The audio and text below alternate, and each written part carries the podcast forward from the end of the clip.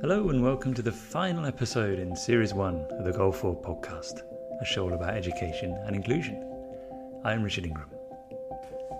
As people with disabilities will no doubt tell you, it can sometimes feel to them that difference and diversity is not always seen in a positive light.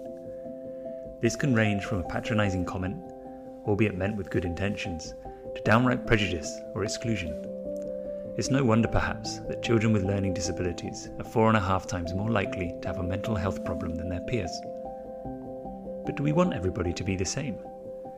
Moral issues aside, is homogeneity not a barrier to progress or creativity? My guest today would certainly agree that it is. Katie Sparkes has been something of a trailblazer in the world of disability activism. The CEO of the Lightyear Foundation an organisation whose tagline is breaking down the barriers to disabled children taking part in STEM, and the CEO of Flamingo Chicks, a charity that aims to promote inclusion through dance, Katie's been busy making change happen. She's won numerous awards for her contribution to the global community, including JCI's 10 Young Outstanding Young Persons of the World, a point of light from the Prime Minister, and made the Independent's Happy List for improving the lives of others. Most recently, she was awarded an MBE in the 2022 New Year's Honours List for services to disabled children and their families. Katie Sparkes, welcome to Goal 4. Thank you for having me. Oh, it's great to have you. Thank you for, for joining me.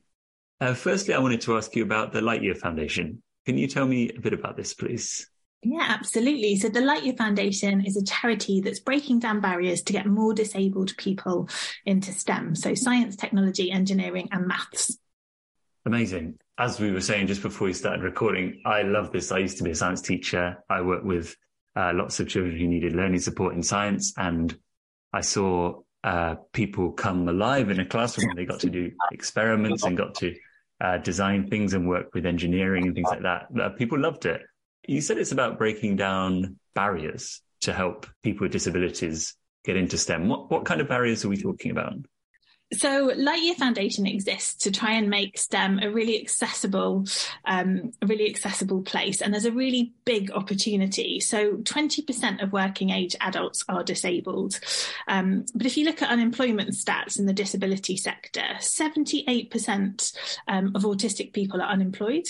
And that increases to 95% if you look at people with learning disability as well. Um, at the same time, the um, jobs in science and technology are are are, um, are growing at double the rate of, of other sectors. Um, so there's a, a, massive opportunity there. Um, we really believe passionately that diversity is a great tool for innovation and growth. Um, and to overcome the big global challenges of the future, we believe that um, the scientists of the future need to come from all walks of life. Um, so we're really passionate at breaking down those barriers and looking for ways to get more disabled people accessing STEM. At Lightyear Foundation, we start really early. So we look at, um, we work with, with children uh, rather than adults.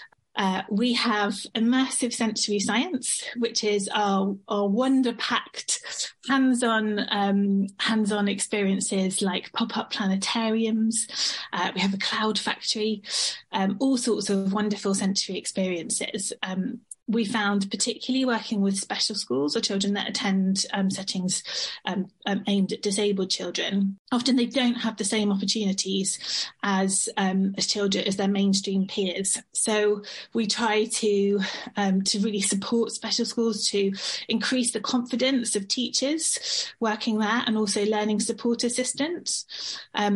One of the significant barriers that we have found is that um, the level of science teaching and expertise in special schools is really low. Um, some of the schools we've worked with, the teachers have no formal training in science at all. Um, and yet you've got some students with amazing promise, particularly um, particularly children often who are on the autistic spectrum um, can we, we find have a, a, real kind of resonance with science. Um, sometimes, for example, if you look at a child with autism, they may um, really excel in um, in the finer details. They may find comfort in repetition. Um, so it's it's being able to harness those skills um, and, and, ignite that passion in young people from a really young age. So, our immersive sensory science experiences are really, really important. Um, and actually, often we take the wonder to them. So we might take a planetarium into their school. So it's a, an environment that they're familiar and comfortable with. Um, also, we can adjust we can adjust things. So whether that's around lighting or sound um, or unexpected um, things happening, we can make sure that it caters for their needs and they're comfortable. So they have a really positive experience. Um, we also run a virtual lab program uh, the Lightyear Labs, where we go in and do a series of a weekly series of workshops, uh, which is really hands on. Um, they've always got a different theme, but again, enabling enabling young um, uh, young people to access science, but also at the same time upskilling teachers and learning support assistants um, and getting them really involved and confident and leaving them with techniques that they can implement themselves afterwards. One of our other strands of work is our role model program, um, the old saying that you can't be what you can't see, um, and that's really prevalent in science. Um, we have been doing this work for a number of years now, and yet we still find it quite hard to find um, disabled role models working in STEM, and particularly like a you know good range of disabilities to showcase to our young people. Um, so anyone listening, we're really um, we're really keen to to profile, highlight, and showcase some of the amazing work that people are doing. Um, and I can't tell you what a difference it makes when a young person can see somebody like them um, who's able to access a career in STEM and talk about what they're doing. Um, immediately, their kind of perspective changes, but also those around them. So, thinking about um, their parents and carers, their teachers, their learning support assistants. Sometimes it's it's getting people to reevaluate what what young people are capable of, um, and coming back to that word confidence, improving confidence and and accessibility. So, our role model program is absolutely vital and just has such a big a big difference on the trajectory of some of our some of our young people. Well, it sounds fantastic. The the idea that you mentioned there about diversity being an asset rather than something that is a problem in classrooms is, is, is resonates with I'm sure so many people listening who work in this area and particularly in STEM subjects in science. I mean, homogeneity is is the worst thing possible in innovation and science, right? You don't want everyone to be the same. You don't want everyone to think the same and get the same test scores and, and, and behave the same. You want, you want innovators. You want people thinking differently. And that's, um, and that's what a diverse classroom and then a diverse workforce brings to that, I suppose. So there's real links there with, with what we were talking about hugely and i think the talents of our young people are really underestimated.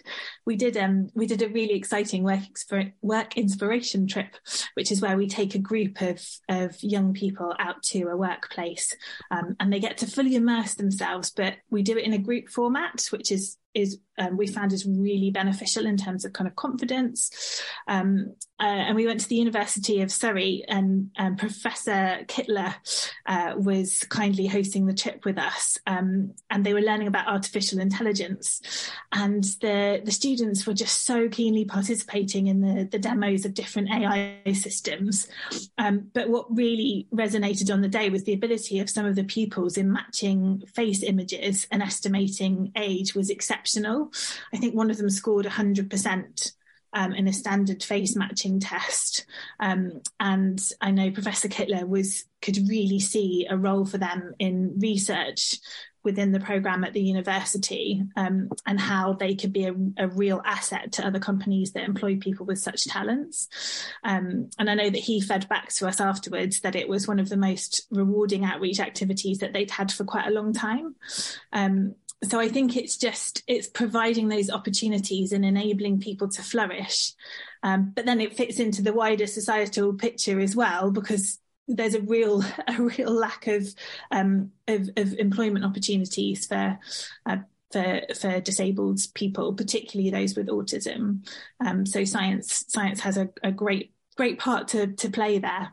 Yeah, I mean, you can you can see innovators. I mean, to think to to pick a name, someone like Elon Musk, who I think you can think what you like about him. I, I know he kind of draws respect and criticism, but um, he's come out himself saying he he he's pretty sure he has Asperger's syndrome, and that's what helps him be so creative and, and phenomenally successful. Just just because he's he perhaps thinks in a slightly different way, and it's um yeah, it's it's a really interesting point.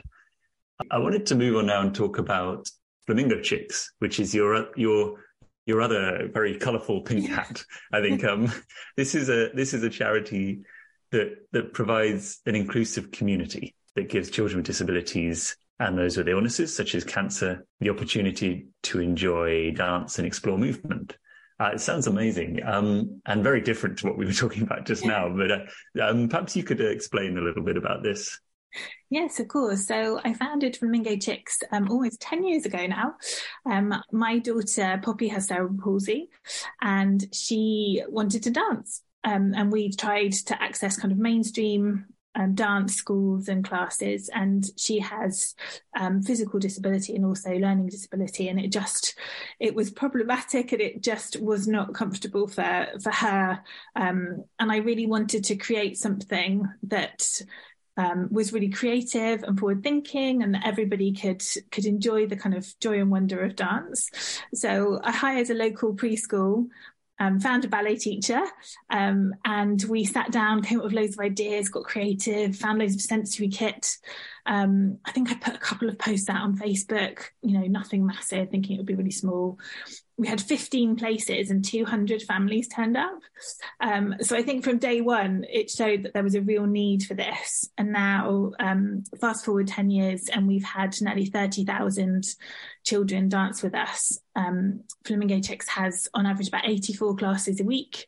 Uh, we have sessions all over the country, and we also have nine outreach programs elsewhere in, in the world, particularly where there's additional barriers um, to being disabled. And we um, we upskill, support, train, and provide resources to enable people to do the same kind of work um, anywhere in the world. So we have uh, programs from Kenya to Vietnam, um, yeah, all over the place. So Flamingo Chicks is a really a really thriving community. Um, the dance classes are obviously the, the, the primary focus, but we very much recognise um, the importance of a holistic approach. So we support parents and carers. We do lots of, of work around parents and carers, um, both kind of emotional and well-being support, but also practical skills. So teaching them Makaton, uh, sign and symbol language program that's widely used in the learning disability community lots of other ways to kind of strengthen and support them on their journey. Um, we are especially passionate about advocacy um, and breaking down those barriers. So we have our Agents of Change program, which is 40 young change makers that come together on a regular basis and they help shape the direction of our charity. Um, and they're very much at the kind of leadership end of our organisation and help us shape and grow. Um, and we are also supported by a community of 571 intergenerational volunteers. So we have a massive volunteer army that strengthens the work of Flamingo Chicks. Um, we are very passionate about um, intergenerational volunteering, encouraging, encouraging first time volunteers to inspire a lifetime of volunteering. Uh, we also particularly um, particularly look at ways to support socially isolated and older volunteers and also disabled volunteers, particularly those with learning disability, as they are heavily underrepresented in volunteering. Just a shout out to the agents of change. I mean, I was lucky enough to to meet some of them on a on a Zoom call recently, and I had, I had the best half an hour ever. I think talking to those guys, so passionate, so so engaged with what they're doing. It was really it was really a pleasure to to speak with them and to meet them. And yeah, that just kind of hits home about the importance of the work that they do. Tell me about their trip to the UN. Yes, so they, I, uh, I think it was eight, eight of us, um, eight young people, and myself went out to the United Nations, and they got to make a speech at the UN, um, talking in New York. This is the yeah, the HQ. Yeah. It was so exciting. Um, it was like the best school trip ever.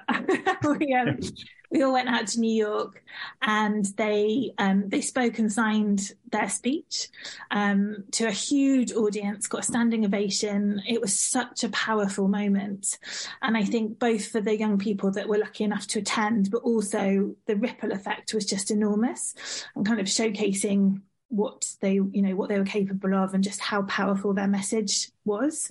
Um, you know i've been lucky enough to to speak at lots of different events but nothing is more powerful than than the young people themselves kind of standing there and being able to talk about their lived experience and also their kind of hopes and aspirations what they want to achieve for themselves and their peers how they want to shape the future. Um, and yeah it was just the most most incredible moment and then as you can imagine, being in New York, we had like wonderful celebrations afterwards. So we all uh, commandeered some tuk-tuks and went around New um, Central Park and went off to Times Square and yeah, had a big, big celebration because it was such a such a big moment of success for them. Um, but they absolutely haven't stopped there. I mean, since then they've been to Downing Street, the House of Commons.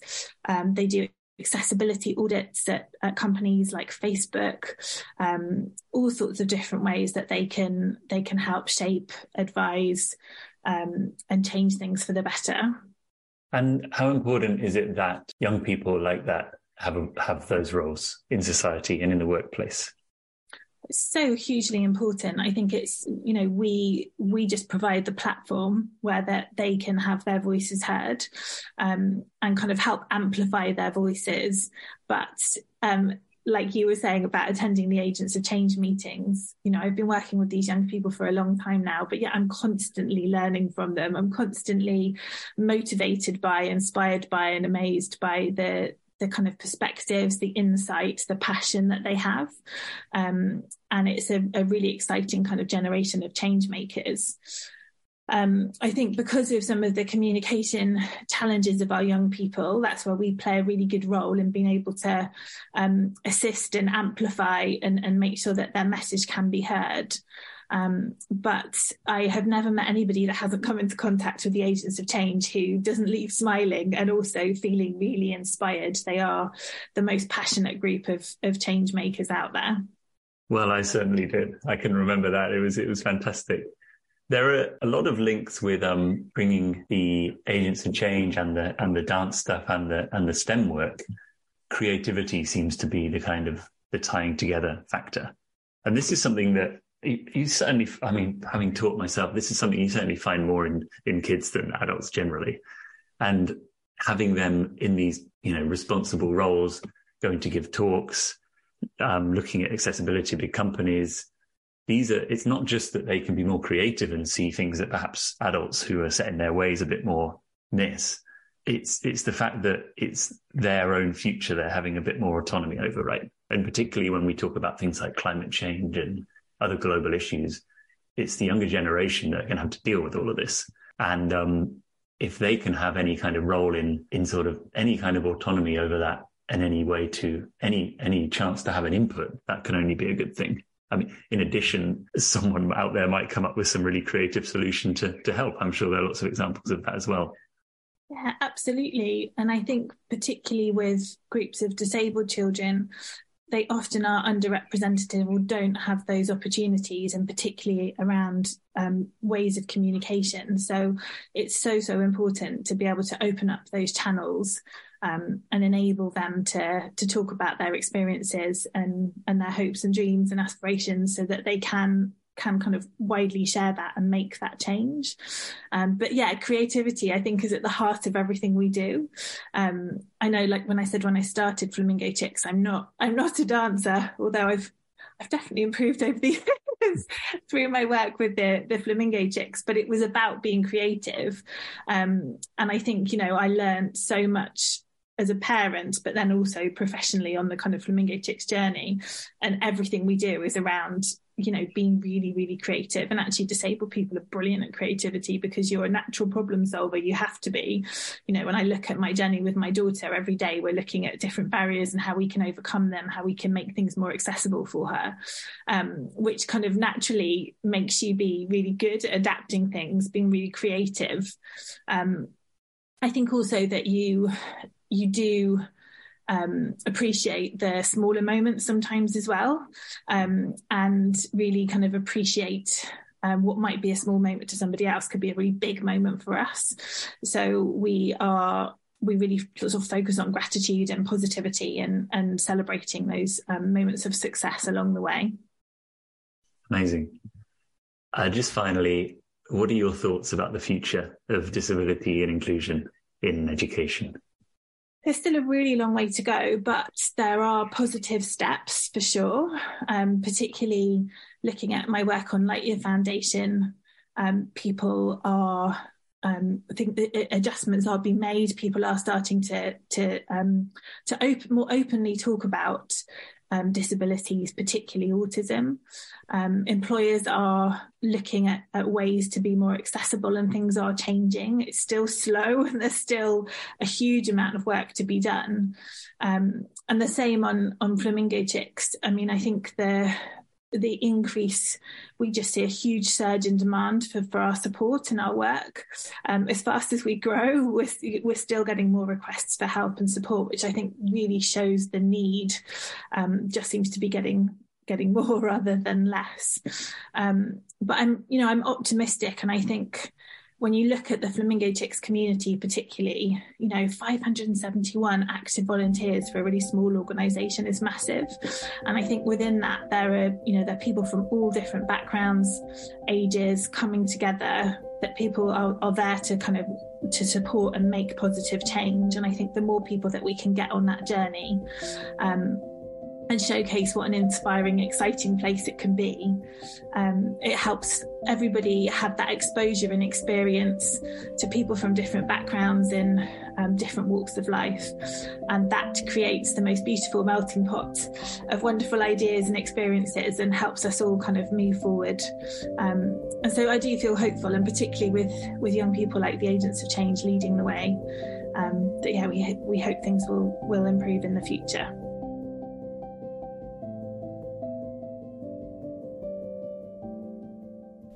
That was Katie Sparkes. My thanks to her for joining me. And thank you for listening. That's it for Series 1 of the Goal 4 podcast. But do not fear, we'll be returning soon. Do get in touch in the meantime. I'd love to hear from you. You can find me on LinkedIn. Either search for Richard Ingram or Goal 4 Podcast and drop me a message. Bye for now.